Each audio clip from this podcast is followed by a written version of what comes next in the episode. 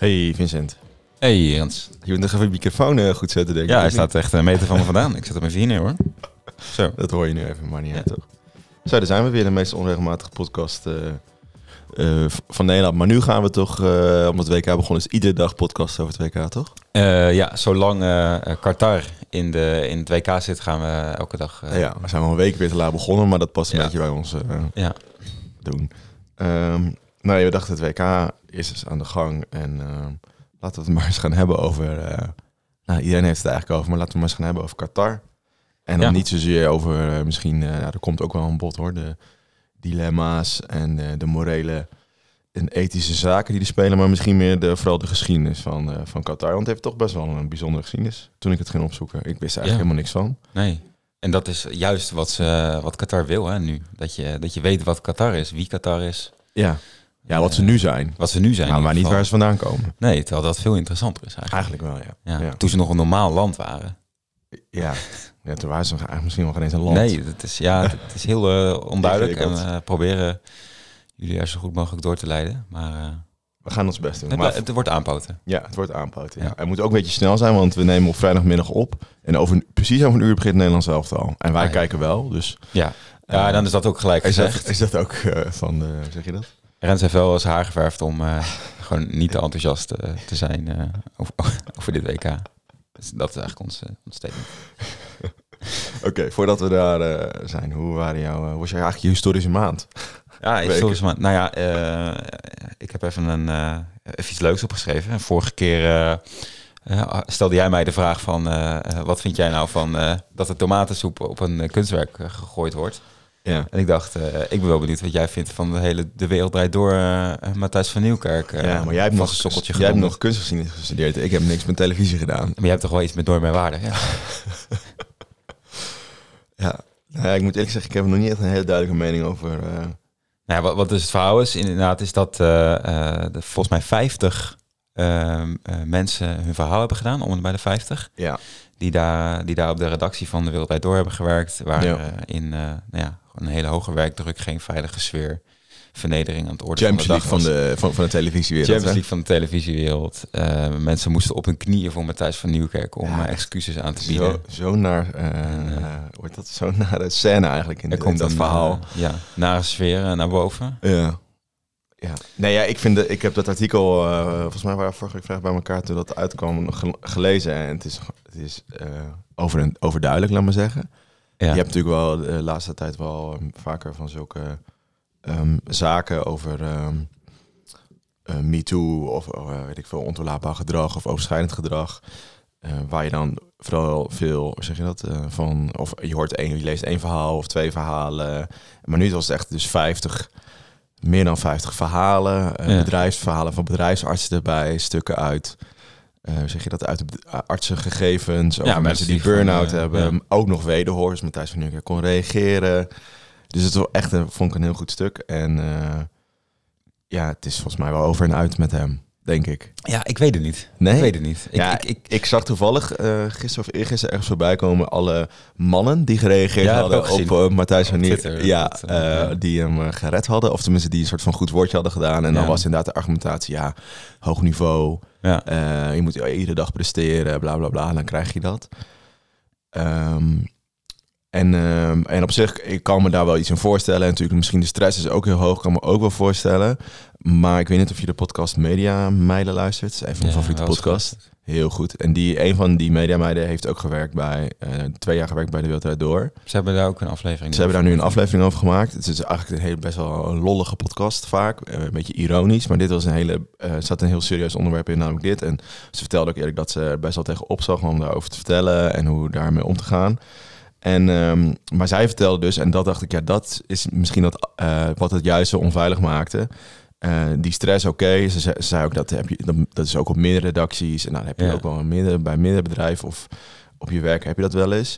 Maar gewoon dat de sfeer, laten we zeggen, één keer om kon slaan. En dat dat Uh, je wist nooit dat het ging gebeuren. Je zag het, tenminste, je voelde altijd dat het kon gebeuren, maar wist het niet. Want ze zei, vertelde ook, ja, dan was het weer twee weken heel normaal. En daarna was het weer de hele week lang dat Matthijs tegen iemand stond te schreeuwen. Of ook dus die andere mensen die daar hoog in de boom werkten. Dus niet alleen Matthijs, maar ook die eindredacteuren en zo. Dat die opeens helemaal af konden ja. Uh, met de grond gelijk konden maken. Dat maakt het juist zo stressvol. En waardoor je dus nachten wakker lag en geen zin had in je werk. En dacht ik, ja, ja. Um, dat, uh, ja, de, dat snap ik. Dat, dat, dat, moet, dat kan gewoon niet. Dat Nee. die sfeer zou kan omslaan. Dat je dat altijd soort van als achter je met je meedraagt. En dacht ik, ja, dat maakt het voor mij nog. eh, dat gaf het nog wel extra lading. Ja, ja, nee, ik denk dat het, eh, dat het niet einde verhaal is. Ik vind het ook. Nee? Nee, ik, en ik vind het Wat ook hij- gelijk, weer zo. eh, kijk, ons een statement maken dat dan het top 2000 programma niet doorgaat. En ik snap het allemaal wel, maar ik vind het dan weer zo'n overkill of zo. Terwijl ik denk dat het eh, bij wijze van spreken februari allemaal weer vergeten is. En dat Matthijs gewoon weer een programma gaat doen. Dat denk ik eigenlijk. Nee, ik En vo- vooral ook omdat eh, Bij de- bij de- er, er geen, er geen seks en geen racisme in het spel is. Ik denk dat dat twee echt twee killers zijn. Dit is gewoon ja, een, een, een soort fysiek werksfeer die je letterlijk in, in elk Ja, kantoor op de zo. Zuidas bij wijze van spreken tegenkomt. Ja. Ja. ja, dat is heel vervelend voor die mensen. Ehm, maar ja, ja, ik weet het, ik weet het niet. Ik denk ook wel dat. ehm, kijk, ik vind, ik vind eh, eh, If You Can't Stand the Heat, Stay Out of the Kitchen ook een beetje makkelijk gezegd in dat opzicht. Maar, eh, Nee, daar- maar je moet ook wel, als je dus dat artikel leest, en er zit ook in die media meiden aflevering, is gewoon die hele wereld is dus fysiek. Hè? Dus Ja. je, je kunt niet zomaar weg. Je kunt niet zomaar ontslag nemen. Wat natuurlijk heel die reactie, ja, als je dus eh, niet tegen die stress kan of zo, dan neem je toch ontslag. ja, als je nog wil blijven werken in die wereld, Ja, zeg maar. als je dus Ja. wel blij En dus dat ze dus allemaal korte contracten hebben Mhm. van eh, vaak een seizoen. Eh, wat dus betekent dat je dus negen maanden of zo, je moet in ieder geval ongeveer negen maanden werken zonder vakantie. Ehm, en voordat je dus begint, het contract tekent, eh, ehm, heb je meteen iets van negen weken vakantie. Want dat is vaak in de zomer en dan is er niks aan de hand. Of net tussen juni en juli, dan worden er geen opnames gemaakt. Ehm, en als je het niet op tijd opzegt, dan gaat het dus zeggen gewoon door. Maar stel je voor, je zegt meer in het seizoen op. Dat betekent dus dat je dus die vakantiedagen moet terugbetalen aan BNN en Vara. Oh ja, Nu. Ja. En dat is bijvoorbeeld ook met die een van die mediameiden gebeurd, die er dus op een gegeven moment gewoon ontslag nam op een soort van, ze kon het niet meer aan, maar op een niet strategisch moment, waardoor zij dus eh, al dat geld van die vakantie moest terugbetalen. Ja. Dus dat, weet je, dat is, dat is natuurlijk gewoon niet zoals het normaal werkt. Eh, je neemt ontslag, je hebt een maand of twee maanden opzegtermijn en dan is het klaar. Nee, zo werkt het dus niet in die wereld. Nee. En ik denk dat daar dus wel verandering. En dus bijvoorbeeld die Frans Klein, eh, die natuurlijk, eh, die ik vooral ken van de, hoe heet dat, de Weer een Dag podcast van eh, Marcel en Gijs Groenteman. Ja. Waar ze hem altijd heel belachelijk maken omdat hij een Thaise snackbar en zo. Maar die, ja, die kan toch nooit meer aan de bak, want die heeft al die signalen gehoord, heeft er nooit wat mee gedaan. Ja. En dus- die is net eh, directeur geworden van NPO, toch? ja, Of of sinds een paar jaar zo. Ja. Maar goed, dus ik denk dat daar wel, daar gaan wel dingen veranderen. Ja. En, Ja. en wat ik zo interessant vind, is dus hoe de mensen dus reageert. Zoals Eus, bijvoorbeeld, die dan vaak tafel, Leo Blokhuis. eh, wie heb je nog meer? Nou, gewoon van die mensen die zeggen, ja, ik heb er nooit wat van gemerkt. Ja. Geloof ik niet. Ja, nee, ik, vind, ik vind ook die hele tendens van eh, je mag helemaal niks meer. Of dat, ik vind het ook heel interessant. Van, ik ben gewoon benieuwd waar het, waar het over vijf jaar een beetje gaat eh settelen of zo. De, de, de beweging.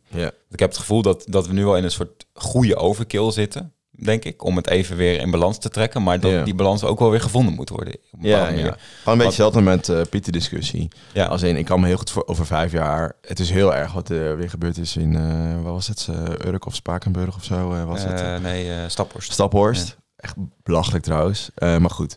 Ehm, ik denk over vijf jaar heeft niemand meer een soort Piet. Denk ik. Nee, dat denk ik ook niet. Nee, misschien een paar. eh, nou, misschien nog een paar mensen ergens ver weg. Maar ik kan me dat heel voorstellen dat het dan gewoon. En dat, ja, dat hoop ik dat dat ook hiermee gebeurt. Ja. En, dat, eh, en dat moet inderdaad. Het is altijd twee stappen vooruit en dan weer. Of één stap vooruit, twee stappen terug. één stap vooruit, twee stappen terug. Maar ja. Ja, en dat is ook een beetje hetzelfde als met dat Staphorst verhaal. Ja, aan de ene kant denk ik ook...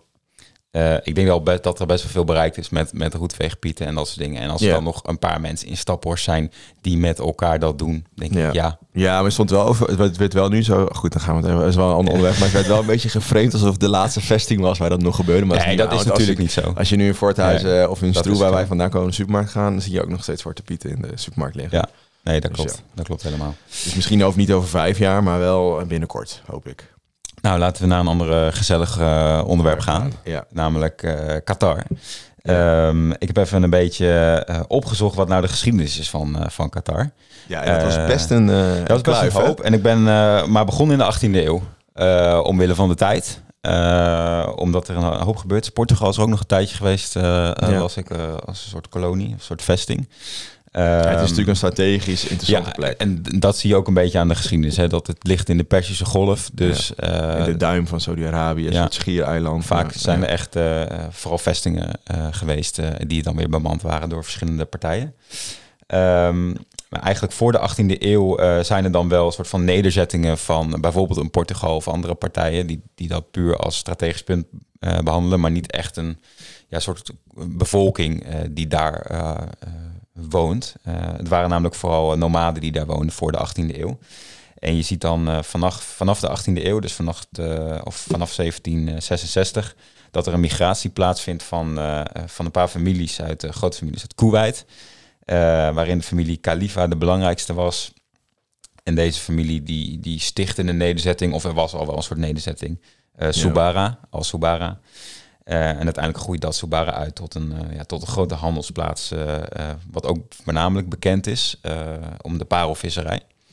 En dat is be- belangrijk om te onthouden, denk ik. dat is wel- parelvisserij. Ja. Dat is een soort van de gemene delen van de geschiedenis, toch? Ja, uiteindelijk alles, iedereen die ooit in Qatar geleefd heeft, zeg maar voor de 20e eeuw, moest het hebben van die, van die parelvisserij en van de handel daarin. Ja. En in, uiteindelijk in 1783 eh, zijn we dan, dus dan zijn we 20 jaar verder. Eh, gaat die familie Khalifa uit Kuwait dus eh, van Qatar naar eh, Bahrein.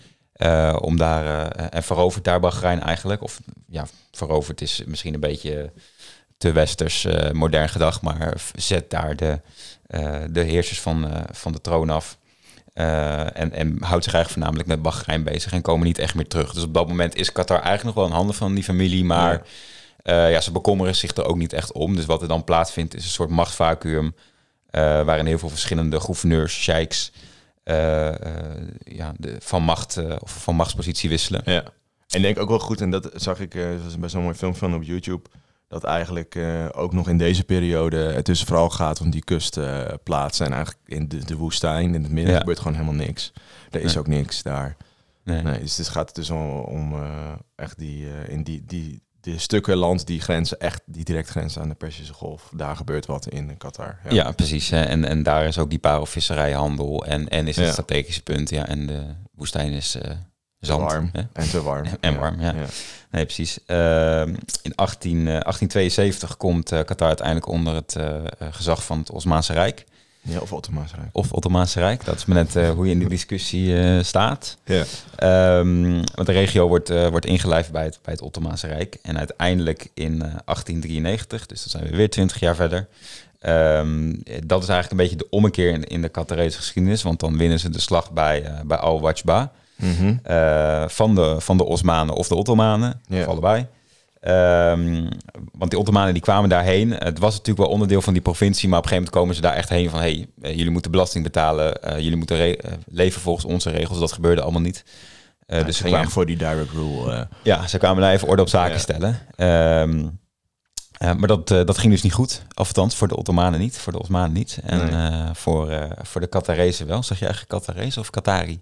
Ik vind Qatari wel heel mooi. Ja, ik vind het ook wel mooi. Maar is dat een anglicisme? Is het, ik weet het eigenlijk niet. Ik vind dat op tv wordt nu ook veel Qatari Ja, wordt ook wel veel Ja. gezegd, maar- Ik, ik hou ook wel van om Qatari te zeggen. Ja, houd, het, eh, houd het bij deze bij, Ja. eh, bij Qatari. Nou, uiteindelijk winnen, de- winnen de Qatari dus eh, van, de, van de Osmanen en jagen ze die, die weg naar hun, hun, hun gebied. En in 1913, eh, eigenlijk vanaf dus die, die 1893 tot aan 1913, ebbt dat gezag steeds verder weg. En staat Qatar een beetje op zichzelf.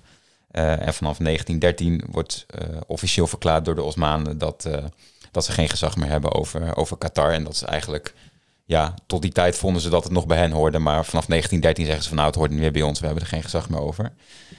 Ehm, en dan zie je dat... ehm, Ja, dat is ook een beetje het einde al van het eh Osmaanse of Ottomaanse Rijk. Ja, in precies. de periode. Ja, Het zijn ja. jaren, tw- jaren 20 van de 20e eeuw. eh, komt Ja. er echt een einde aan dat Rijk dus. ja, ja. dan hebben ze druk met hun eigen eh, Interne, rijk nog bij elkaar te houden tot, tot het laatste moment. Ehm, op dat moment zie je vanaf in 1916 dat er een verdrag wordt gesloten met het Britse Rijk. Ehm, Ja, die natuurlijk de kans heel groot. Schoon om daar even wat Ja, te als- vestigen. dan zijn de Britten er als een kippen bij.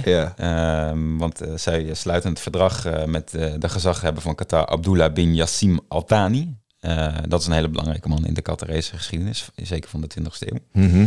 Ehm, dat is nog steeds ook dezelfde familie als die nu, nu op de troon zit. in- ja, en die zijn aan het einde van de eh 19e eeuw al daar een soort van zich gaan vestigen. En dat zijn ook migranten, toch? Uit Ja. Saudi-Arabië, die ja, familie. precies. Ja. uiteindelijk zijn het constant stammen geweest die gewoon heen en weer eh, Ja. eh, reisden. En uiteindelijk zijn, is deze stam En heeft de gewonnen. veroverd. Ja. Ja. En, en door, mede denk ik door uiteindelijk dat verdrag met eh, de Britten te sluiten.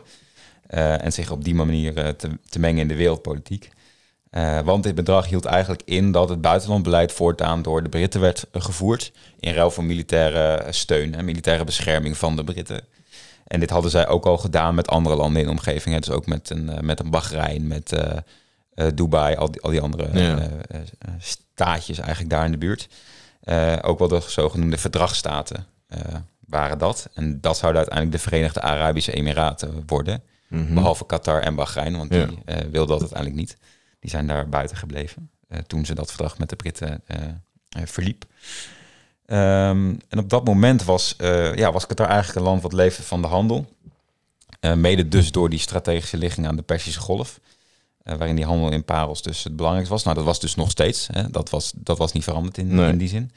Ik had even opgezocht van hoe dat nou zat met die, met die parelhandel. Ja, het is super interessant. Er zijn ook best wel mooie filmpjes van hoe dat ging. Ja, ik weet niet. eh, ja, het is heel lastig. Het is heel lastig en je verdient het. Ja, het is één parel is dus heel eh, kostbaar om die te verkopen, maar het is Ja. gewoon heel veel werk om die dingen te vangen überhaupt. Ja, Eh, en er zit ook, je hebt een podcast nu van de NRC over het 2K in Qatar.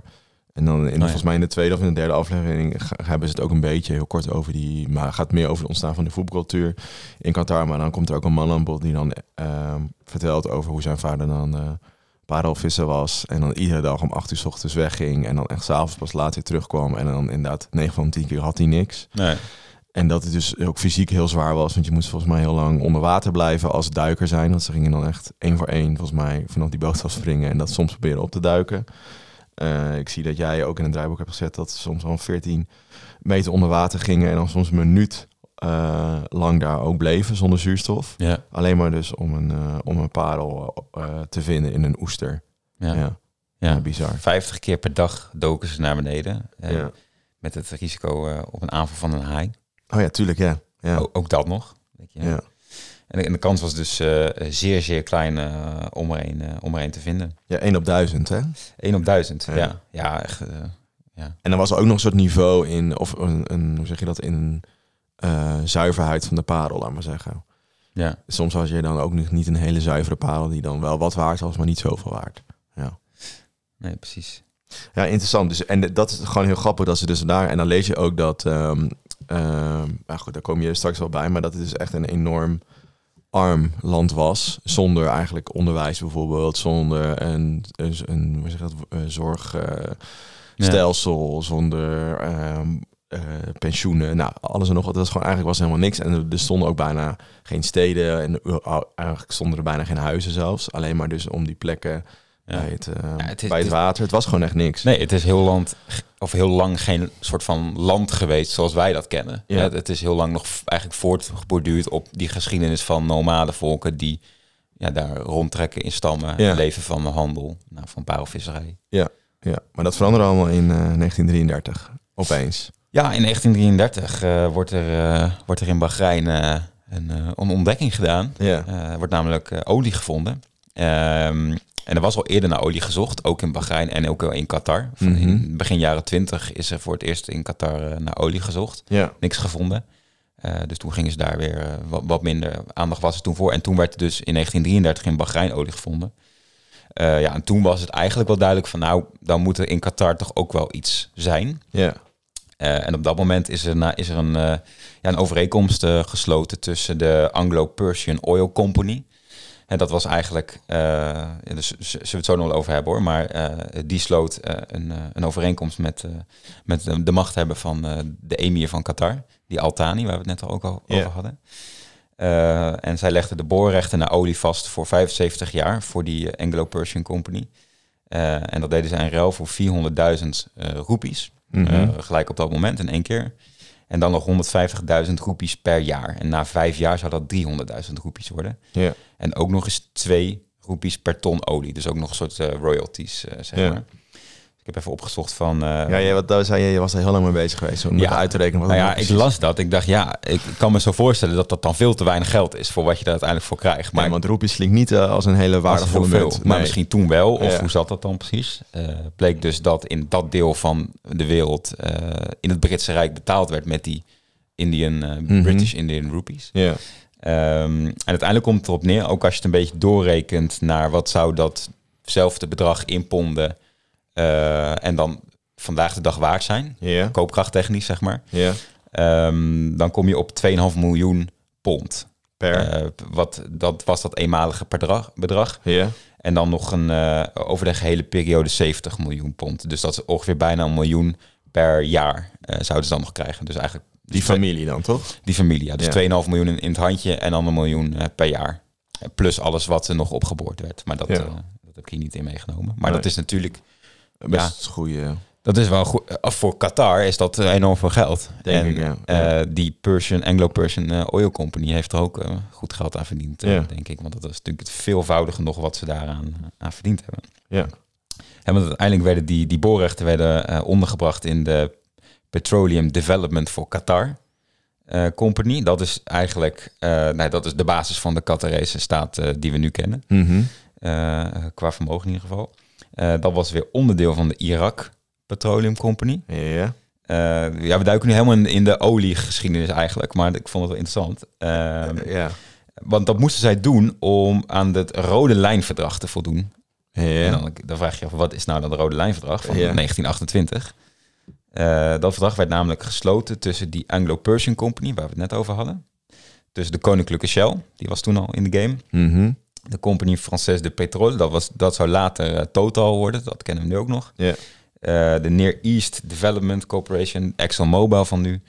Eh, en, last but not least, Kalust Gulbenkian.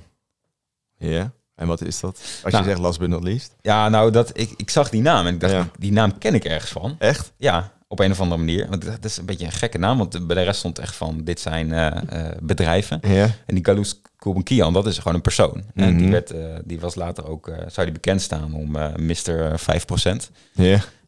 Want al die voorgenoemde bedrijven die kregen allemaal 23,75% van, eh, van de opbrengsten die, die gevonden werd. En die Kalous Gulbenkian die kreeg 5, eh 5%. Eh, en dat kwam eigenlijk omdat hij eh, die olie had gevonden in, eh, in Bahrein. Samen met, of met zijn bedrijf eigenlijk. En die, die rode lijn, dat rode lijnverdrag, dat komt er eigenlijk op neer dat er op een gegeven moment een rode lijn is getrokken over een kaart van alles wat hier gevonden wordt, dat gaan we met elkaar delen. Dus je, en je mag ook niet zelf op eigen initiatief op zoek naar olie en dat dan zelf gaan exporteren. Maar dat zijn dus allemaal tussen eh, eh, bedrijven met name. ja, ja, ja, het zijn gewoon allemaal, allemaal bedrijven. Dus niet eh, landen en... eh, nee. Nee, nou goed. ja, ja, Koninklijke Shell is natuurlijk wel, had natuurlijk wel en zo'n banden. Anglo-Persian Company, wat later British Petroleum zou worden. Ja, het is dat- BP. Dat, ja. heeft ook allemaal inderdaad wel, wel connecties Ja. natuurlijk met, met de overheid. En dat ging met name over het, het voormalig Osmaanse Rijk. Dus dat viel uit elkaar. Eh, toen zijn ze daar opgedoken en toen hebben ze gezegd... eh, oké, we gaan alles eerlijk verdelen als je het positief bekijkt. Mhm. Als je het negatief bekijkt is het een soort eh, kartelvorming, Ja. monopolie bewerkstelligen. Ehm, maar die Kalous de Gulbenkian die zei van... ik heb liever een klein stuk van een grote taart... dan een groot stuk van een kleine taart. Ja, snap ik. Als je als enige persoon tussen zo, zulke partijen zit. Ja. En dan toch maar 5% even krijgt. dat, anders zou het betekenen dat hij, als je het dus hebt over een groot stuk van een kleine Ja. dus een groot stuk zou hebben van dat veld wat hij had gevonden. En nu Ja. kreeg hij 5% van alles wat in dat gebied eh, Ja. eh, werd gevonden. Maar ik ken hem dus van het eh, van een museum in Lissabon. Dat heet zo, dat moderne kunstmuseum. Oh, inderdaad. Die hele, dat hele mooie museum, ja. En, en hij heeft dus een, een, een, een, een foundation, wil ik zeggen. Stichting. Een stichting, Ja. eh, een stichting opgezet die al, al dit soort dingen ondersteunt in allerlei landen. En ja, hij heeft daar gewoon gigantisch veel geld mee verdiend. Dus misschien kunnen we nog een keer een aflevering. eh, Interessant. Maar hij is, eh, is hij een Portugees dan? Eh, durf ik niet. Hij heeft wel in Lissabon, Londen, Parijs gewoond. Ja. Hij, was, hij heeft wel echt op veel plekken is, is hij geweest. Maar als eerste Google result Fundaciao. Dus denk fundatie. ja. Celesto uh, nee, hij is een Turk. Aha. Hij is overleden in Portugal. Nou, interessant laten we daar. Want ik vind het ook wel interessant inderdaad hoe dat gaat met die oliebedrijven vroeger. Ja, Dus ook, eh, ook in Indonesië was dat bijvoorbeeld ook best interessant hoe dat ging met de met de Koninklijke Shell en zo. En, eh, want daar, Ja. zit ook heel veel, daar waren, was ook heel veel olie en gas.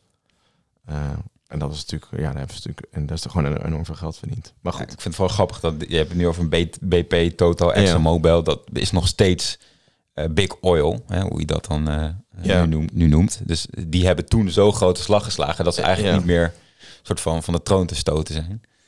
Eh, maar uiteindelijk komt er een... eh, ja, net als denk je, dat, dat- sorry, even iets tussendoor. Ja. Maar wist, wist je dat, dat eh, je kent toch wel misschien een tankstation eh, Q8? ja? Weet je waar dat voor staat? Nee. Kuwait. Echt? Ja. dat, Kuwait. ja, Kuwait. Ja, Kuwait Petroleum International. Grappig. Ja, maar goed, ga door. Zie eh, zie je in Nederland niet meer. Nee, die waren er eerst wel meer, ja. Ja. Weg eh, ge- ge- ja. Ja, de Total, Total Energies. ja. Ehm, ja, wat ik zeg? Ja, dat, er kwam dus op een gegeven moment een einde aan dat Rode Lijnverdrag na de, na de Tweede Wereldoorlog. Eh, omdat Amerika eigenlijk wel vond dat de Tweede Wereldoorlog het, eh, het verdrag eh, ja, had beëindigd op een bepaalde manier. En toen is die begin, eh, eh, van een nieuwe de rechtszaak in, de Ja. rechtbank ingegaan. Want ja, die, die zag zijn 5% eh, verdampen. Ja. Want Amerika wilde met andere partijen eigenlijk opnieuw een soort Oh, wat gunstiger eh, Ja. eh, oplossing creëren. Ja. Maar uiteindelijk, want nou, we zijn dus nu nog in, we zijn dus nu na, net na de Tweede Wereldoorlog Ja. en ehm, nog steeds is Qatar niet rijk, nog steeds wordt er heel veel naar parel gevist. ja, Dus ze hebben niet wel. heel veel eh, daar toen aan verdiend, toen de tijd de inwoners. Nee, nou ja, goed. eh, wel wat natuurlijk. Ja, maar Ja, wel wat, maar het was niet eh, de, de, de, de, de, de- het grote geld dat we nu kennen. Maar dat veranderde. hè? Ja, want in de, dat komt in de jaren zeventig. Ja. Dan, dan wordt er een gasveld gevonden.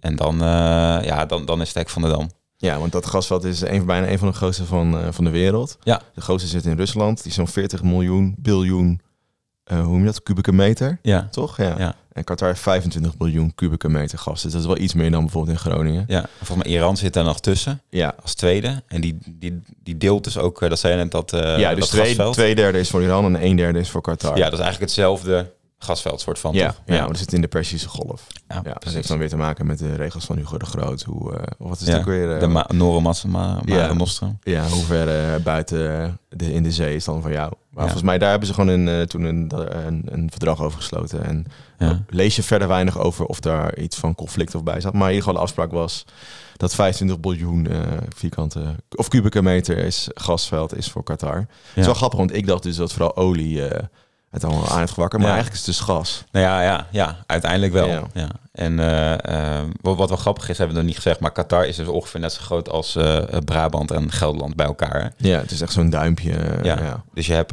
je hebt dus zo'n gebied met 25 biljoen kubieke gas. Nou ja, je kun je bij voorstellen hoe ja, Ja. re- ja, relatief veel geld dat, dat is voor, voor zo'n land. Dus ze gaan dat nooit opmaken. Nee, nee. En dat is ook een beetje het probleem. Ja, en dat is wel interessant, want eh, dan zie je... ehm, nou, die, diezelfde familie is nog steeds aan de macht. Ja, Eh, ja, ja zijn zoon geloof ik. Ja, zijn zoon dan nu. En Ja. die wordt dus in 1995 komt er een staatsgreep van de kroonprins, dus zijn zoon weer. En dat is ook, vind ik wel een interessant verhaal. Want eh, eigenlijk zie je dus vanaf de jaren 70, als die, die, dat grote gasveld wordt ontdekt tot aan 1995, verandert nog niet zo heel veel. Die familie verdient heel veel geld, maar gewoon de Qatari, lokale bevolking, ziet niet meteen 1, 2, 3 daar resultaat van. Totdat dus die kroonprins aan de macht komt. Die vond gewoon zijn vader te oud, vond te lang wachten. En die vader was op buitenlandreis. En eh, in 1995 denkt hij, nou, ik eh, heb wat vertrouwelingen verzameld. En ik spreek nu uit dat ik de macht, eh, de, de grootste, dat, dat ik nu de koning of de emir ben van, van Qatar. Ehm, en dan lees je ook hoe dat, hoe dat dan ging. Was wel, vond ik wel grappig dat dan moesten alle eh, andere vertrouwelingen en andere hoge geplaatsten in Qatar. Want op, op dit moment nog steeds, volgens mij zijn er meer dan twintig soort van clans en stammen eh, in Qatar aanwezig die dan allemaal een afgevaardigde sturen en dan kiezen eigenlijk voor, nou denk bijvoorbeeld aan eh, House of Cards of hoe heet dat, House of Dragons of Game of Thrones, weet je wel, dat Ja. iedere koninkrijk of iedere stam moet dan zijn eh, zegen uitspreken voor de nieuwe emir. Nou, dat doen ze daar ook. En dat doen ze dus door een kus te geven op de, op de neus van, eh, van, van die nieuwe emir. En dus vrij geruisloos, want je, leest, je hoort dan, je leest ook dat eigenlijk het buitenland, dus Europa en Amerika, hebben helemaal niet doorgehad dat er überhaupt een staatsgreep was. Die, Nou. die, die man had, die vader had nog even tegengestribbeld in het buitenland, maar die dacht ook van ja, Ja. Het is niet anders. Er is geen geweld aan, aan de pas gekomen bijvoorbeeld. Dus het is allemaal geruisloos overgegaan. En dan lees je ook dat Qatari zelf eigenlijk het ook niet echt door hadden op dat moment zelf. Maar die kroonprins, die dacht wel, die had wel echt andere plannen. Die dacht, ja, we hebben nu geld, we gaan het uitgeven. Dus die zorgde, eigenlijk zorgde hij dus voor gratis huizen Ja. voor iedereen. Gratis elektriciteit, water, wat nog steeds is.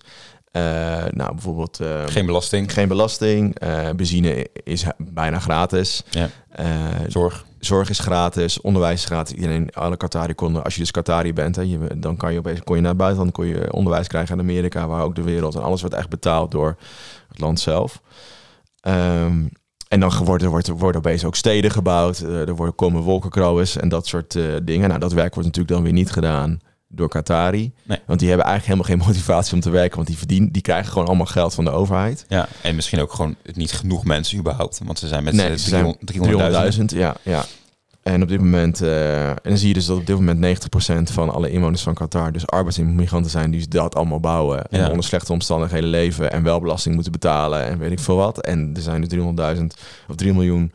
eh, Ja, 3 miljoen inwoners in drie- ja, Qatar. en 300.000 Qatari die Ja. eigenlijk nergens over hoeft na te denken en, eh, en niet werken en enorm veel geld hebben. Ja. Eh, en dat komt dus eigenlijk alleen maar door die, door die kroonprins die dacht van ja, ik ga versnellen, versnellen, versnellen. Ik wil het uitgeven, ik geef iedereen geld. En dat betekent ook dat eh, nu op dit moment per hoofd van de bevolking Qatar het rijkste land van de wereld is. Dus alleen maar door, eigenlijk door, die, door die grote gasbel die gevonden is. Ja. Ja, super interessant. Het is, het is gewoon geluk. Echt geluk, ja. Ja. Ja, ja, Er moet een soort eh, wereldlijke erfbelasting zijn of zo. ja, Is in die richting. ja, Laten we daar eens over denken. Laten we snel doorgaan naar de quiz, want eh, we moeten door. Ja, we moeten door. De aftrap is bijna. Ja, 8-6. Ja, vorige keer hadden we allebei de antwoorden fout. Dus eh nou, jij kan me inlopen, ik kan uitlopen. Het kan gelijk blijven. Ja, want ik zit, ja, zit, ik zit even die rekensom te maken met, eh, aangezien we tegenwoordig een maandelijks waarschijnlijk eh Ja, verschillende er podcast Nog eh, één aflevering denk ik in december. zijn. Heb ik al gewonnen. Zo, dat heb ik nog niet gerealiseerd. Realiseer ik me nu pas. Ja, ja, ik zit nog te denken om misschien een week vijf afleveringen te maken. Maar dat lijkt me wel even. kerstvakantie. De kerstvakantie. Ja, Oké, nou, la- laten we dit nog even in het midden. ja. Maar die gaan we echt bij de laatste, laatste aflevering uitreiken. ja, doen we dat. Ja, ja dan wil ik wel. Ik maak even een mooi momentje van. Misschien kunnen we op locatie doen In, eh, vakantie in Italië. Ja. Leuk. Het vuurwerk op de achtergrond. Nou, Ik weet niet of het allemaal in de auto past. Ja, misschien dat we de Zoom meenemen. ja, Nou, dat kan best. ah, kunnen we even kijken. Oké, zal ik eh, even gaan bladeren? Dan, Ja, eh, dan kan je snel een eh, vraag uitkiezen. Zeg maar stop. Stop. Oké.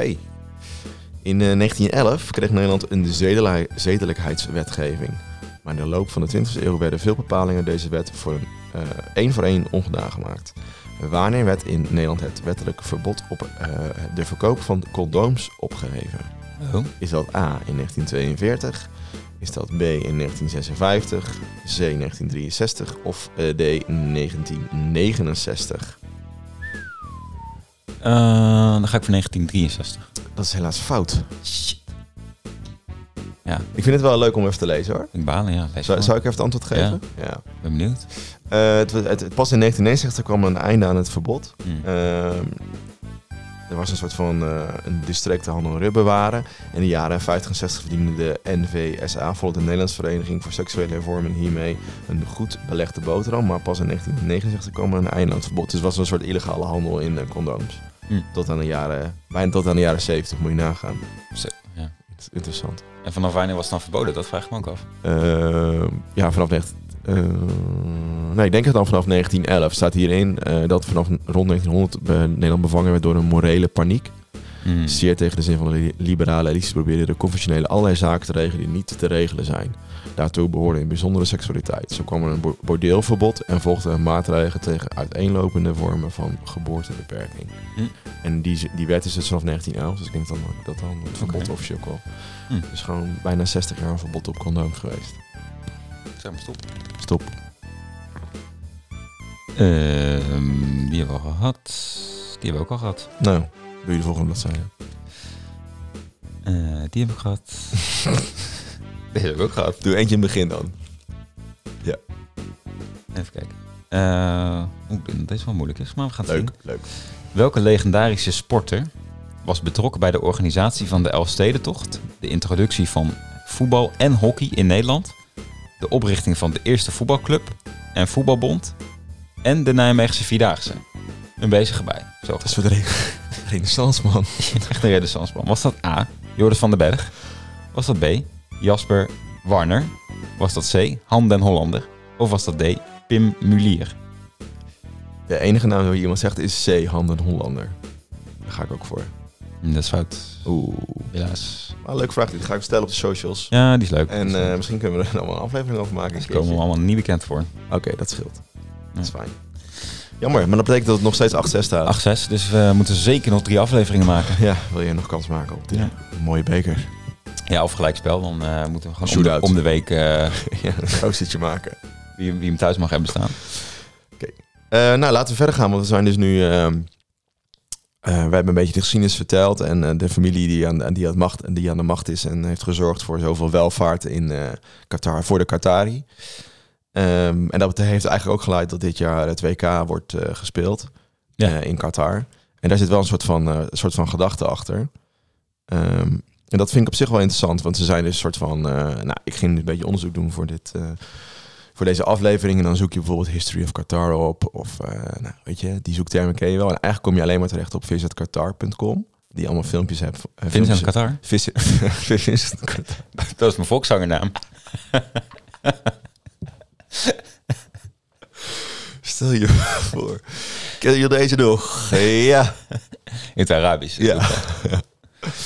Visitqatar.com. Eh, en dan zie je allemaal filmpjes over Brief History of Qatar. En dan zie je eigenlijk in het kort een soort van... Voor wat dan vooral in beeld wordt gebracht... is van hoe ze dan van niets eigenlijk in 30, 40 jaar gekomen zijn tot dit. Ja. Ehm, allemaal groots en meeslepend.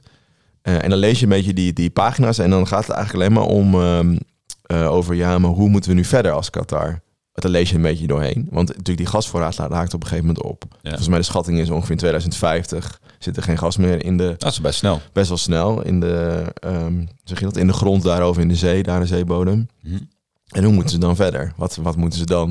Hoe moeten ze zich dan profileren? Wat wordt dan hun eh, verhaal of hun identiteit? En daar zijn ze volgens mij nu heel erg mee bezig. De- Bijvoorbeeld door dit WK, maar ook was het een paar jaar geleden die wiel, eh, wielerwedstrijd WK.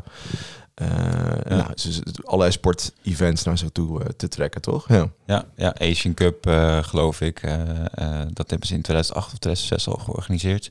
Ja. Dat, daar is eigenlijk volgens mij ook een beetje mee begonnen. Atletiek eh, ehm, toernooi. Ja. Om ook te laten zien van nou, dit kunnen wij. En eh, wij zetten ook ons op de kaart als eh, open land inderdaad. ja, als sportland. Ja, En het, daar trekken ze heel veel geld van uit. Ik las een verhaal over David Beckham die 174 miljoen dollar krijgt om zich tien jaar lang ambassadeur te voelen van Qatar. ja. Eh, nou, je ziet bijvoorbeeld ook Ronald de Boer die in allerlei Instagram filmpjes. Heeft hij ook geld gehad? Dat moet toch wel? Ja, tuurlijk. Anders dan ga je toch niet zo blind Nee, eh, de Qatar-fetischist uithangen. nee, nee. Dus die is daar ook heel erg mee bezig. Nou, ze zijn natuurlijk, je hebt natuurlijk al die eh oud voetballers of voetballers in het laatste mm, jaren van hun leven, laatste jaar die nog in Qatar gaan voetballen. Ja. Ehm, dus dat is wel eh, super interessant. En dan vooral op dat voetbalgebied vind ik ook nog wel interessant. Ehm, want ik zei dus net, nou, er komt dus een einde aan, dat, eh, eh, aan die fossiele brandstof. En ze moeten dus een soort van ander verdienmodel, ander verhaal gaan vestigen. En ze willen zich volgens mij, ze zijn heel erg bezig met een soort van, willen een in- innovatiehub worden. Weet je, Silicon Valley misschien wel van de Persische Golf of van de Ja. Arabische wereld. En dat, en dat doen ze dus ook met dat voetbal. Dat vond ik wel interessant, want ehm, Qatar heeft natuurlijk helemaal geen voetbalcultuur eigenlijk. Dat Nee. was vroeger heel warm. Het is te warm eigenlijk om daar te voetballen. ja, nog steeds, ja. Nog steeds. Oh, daarom is ook zoveel airconditioning in die stadions. Ja. Dus het is eh, best wel moeilijk om daar een soort van eh, nou, competitie. Nou, het is zo klein. Eh, Nou, het is allemaal parel, vissers hadden geen tijd te voetballen. Nou, bla bla. Er is gewoon geen voetbalcultuur, niet zoals we het kennen in Nederland. Dat we sinds 1900 ja. verenigingen, amateurverenigingen hebben en niveaus, eh, competities en dat soort dingen. Dus zij zijn begonnen met de Aspire Academy. Heb je dat, eh, opgezo- heb je dat wel eens over gehoord? Ja, ik heb het wel... eh, Super ja. interessant dat ze dus al jaren bezig zijn met een soort team aan het vormen en talenten Ja. uit de omgeving te trekken en die te naturaliseren tot, Qatar, tot een Qatari. Eh, en dus allemaal Europese trainers, met name uit Spanje, bijvoorbeeld Savi, maar ook uit Nederland, naar die ac- academie te halen. Ja. En dan potentiële op te leiden tot eh, goede voetballers. En was ook, zag ik een stukje van een Nederlandse coach of hoe zeg scout die daar werkte. En die zei ja, vaak waren het geen eens talenten, maar we dachten maar dat ze potentie hadden. En door juist in, in alle faciliteiten te bieden die er nodig zijn, dus de mooiste gebouwen, de mooiste velden, nou, alles op en aan, zorgen dat, uh, dat ze uiteindelijk dat, dat potentieel dan misschien wel eruit komt en ze toch dat supertalent worden. Ja. Nou, valt een beetje tegen. Valt een beetje heel erg tegen. Ja, want Ja. eh, ze hebben de eerste wedstrijd verloren met 2-0. Nou, net ook weer verloren van Senegal. Eh, terwijl Ja. zij dus ook al, in tegenstelling tot alle andere landen die ongeveer een week in Qatar zijn, we zijn en dus bij elkaar zijn als landelijk team, zijn zij al sinds eh, nou, eigenlijk een half jaar al bezig met... Zit in een trainingskamp. in trainingskamp met het nationale team en daarmee bezig. En dus Ja. allerlei mensen genaturaliseerd die daar voetballen en het werkt dus niet. Maar dat, he- dat dacht ik, ja, dat heeft eigenlijk ook wel eens te maken met dat verhaal om die innovatieve hub te worden. Ja. Ja, grappig hoe dat eh, En wat ze hebben wel de Azië Cup gewonnen. Ja, Dus En toen speelden ze volgens mij wel een stukje beter. Maar Ja. het is nu, eh, nu is het niks. nee, nee misschien is er toch iets, eh, iets Ja. gebeurd. Ik ben ook benieuwd wat die, met die trainer, die coach gaat gebeuren. Want dat is een Fransman, wat is het? Ik weet het eigenlijk niet. En, Fra- en een Eh, Ik Spanjaard. dacht een Spanjaard, Ja. ja. Of, dan met, of hij dan bruut ontslagen wordt. Ik weet het niet. Waarschijnlijk wel. En je ziet ook dus met andere dingen, ze bemoeien zich dus ook met, met andere zaken. Dus dat ze Paris Saint-Germain natuurlijk hebben gekocht als club. Ja. Ehm, wat, wat jij vertelde net eh, toen we aan het voorbespreken waren, dat ze twee militaire bases hebben laten bouwen voor Engeland en Amerika. Ja. En gewoon geld, gezegd van wij betalen, dan kunnen jullie hier een lekker eh, vliegveld eh, gebruiken. Ook natuurlijk ook voor een soort politiek middel. Eh, zo dicht bij Iran bijvoorbeeld, waar ze wel een goede relatie mee hebben. Maar Bahrein hebben ze bijvoorbeeld niet zo'n goede relatie mee. Saudi-Arabië hebben ze ook geen goede relatie mee. Ja. Om daar, maar ook om te laten zien dat ze dat kunnen, dat ze die innovatieve hub zijn. Dus daar zijn ze nu mee bezig. Dus dat geld wat ze nu verdiend hebben met dat gas Ja, ze, in te zetten voor een nieuw verhaal. ze, pro- voor mij, ja, ze proberen dat een beetje te kapitaliseren, dat Ja. geld. Dat, dat proberen ze gewoon een soort te investeren in wat langere termijn eh je moet ook- moet ook wel, Zoals denk ik. invloed creëren in de hele, vooral westerse wereld. Daar zijn ze gewoon nu ha- ha- hartstikke druk mee. Ja. En ze hebben ook eh, dat warenhuis gekocht, zei jij? Ja, Harrods in, in Londen, nou, Ja. een beke- be- bekend warenhuis. Ehm, ze zijn dus vrienden met Iran, Taliban. Ze proberen zich ook een beetje te profileren als, Ja, als ja, neutrale speler. als neutrale speler in het Midden-Oosten inderdaad. Zodat zij altijd Nederland. erbij betrokken kunnen worden. Iets wat voorheen vaak middel Egypte eh, werd gedaan. En, maar die zijn eh, wel wat eh, eh, eh, ja, minder neutraal geworden. Ja. Om het zo maar even te Goed zeggen. gezegd, ja. Ehm, ja, en wat wel grappig is trouwens, die, eh, ik zag dat jij dat erin had gezet. Die, die kosten van, die, eh, Ja, van het organiseren van het WK, dat is echt bizar. belachelijk veel meer dan normaal. Ja, dus weet je, de gemiddelde kosten van een WK organiseren, ehm, nou laat ik zeggen, is ongeveer, nou, 7, zeven. 7, 8 biljoen, denk ik hè? Ja, Ja, wat is biljoen? Een miljard. Sorry, Miljard. ik moet even goed vertalen. Vaak, eh, ja, dus 8, eh 8 miljard. Nou, zitten wat, eh, nou, bijvoorbeeld eh 2006 WK, eh, Duitsland kostte ongeveer 5 miljard. Eh, Zuid-Afrika 3, 3 tot 4 miljard. Nou, Brazilië was al een stuk duurder, 15 miljard. Eh Russie, Rusland 11 miljard. Nou, en dan komt Qatar, dat was, is, heeft uiteindelijk gekost 220 bil miljard. miljard. Ja, 220 miljard. Dit is eigenlijk keer, nou, 20. keer 20 bijna, ja. Ja. De kosten, ja, bizar toch? Maar zoveel geld hebben ze dus ook gewoon. Ja, dat, hun gaat het allemaal niet om het geld. Dat is, dat is gewoon het hele frappant. Ze hebben natuurlijk allerlei stadions gebouwd. Ze hebben ze elf eh, stadions Ja, gebouwd. één stadion stond al, die hebben ze verbouwd. Ja, daar speelt eh, Nederland vanavond Ja, eh, in. ja. Khalifa Stadion. Wel grappig, dus genoemd naar die, naar die familie. Ja. Ja. ja, interessant. Ik vind het heel interessant. En, maar ze gaan al die stadions maar ook weer afbreken en opbouwen in Afrika, geloof ik. Ja, dat zeggen ze. Is het idee. Ben, ben, ben heel benieuwd. Maar ja, in Zuid-Afrika zijn die stadions ook aan de vloer Nee, nu. ik moet zeggen, het ik ben toen in 2017 eh, nog langs een paar van die stadions gereden. En er, staat niet, er is niks meer van over. Nee. Ja. Oké, dan zijn we aan het einde denk ik van deze aflevering. Ja. Ehm, Ga jij nog kandidaat stellen voor de voorzitter voor, van de FIFA? nou, je wint dat nooit, hè? Nee. Dat is mooi. Nee, je wint dat nog. Denk je dat eh, Europese landen een eigen bond gaan oprichten? Ik, denk, ik zie het daar nog wel van komen. Want Ja, de verwachting is dat eh, de FIFA dus vertrekt uit Zwitserland. Dat is hun hoofdkantoor. ja, ze gaan naar Qatar. Dat ze naar Qatar gaan. En ze, ga- ze hebben of sowieso al een kantoor nu in Qatar volgens Ja. mij eh, opgericht. Ja. En dat ze daarheen gaan inderdaad. Maar in het, ja, in het huidige eh, kiesstelsel van de FIFA Dat werkt niet. wer- werkt, ga je als Europees land nooit meer iets te zeggen hebben. Nee. Omdat je stemt per land. Dus Ja, en ieder land heeft, eh, heeft een, eh stemt staat hetzelfde, laat maar zeggen. Ja. En je weet gewoon dat alle Afrikaanse en Aziatische landen stemmen altijd mee, laat maar zeggen, met, Met het geld. Met het geld, laat maar zeggen. Ja. En dan Zu- Zuid-Afrika, of Zuid-Amerika, Noord-Amerika, Europa stemt vaak tegen. Maar ja, Ja. die, Nou, Noord-Amerika ook. eh, ja, Amerika is altijd een beetje in het midden, ja. vol- want volgens mij is het, eh, als je Noord-Amerika hebt qua stemmen, dan ben je er bijna al. Omdat daar de meeste, meeste landen in zitten. Echt? Qua die, eh, ja, als je de, de Oh. CONCACAF, dus de, de UEFA zeg maar van, van Noord-Amerika, als je die binnen hebt, dan, dan ben je er eigenlijk al bijna.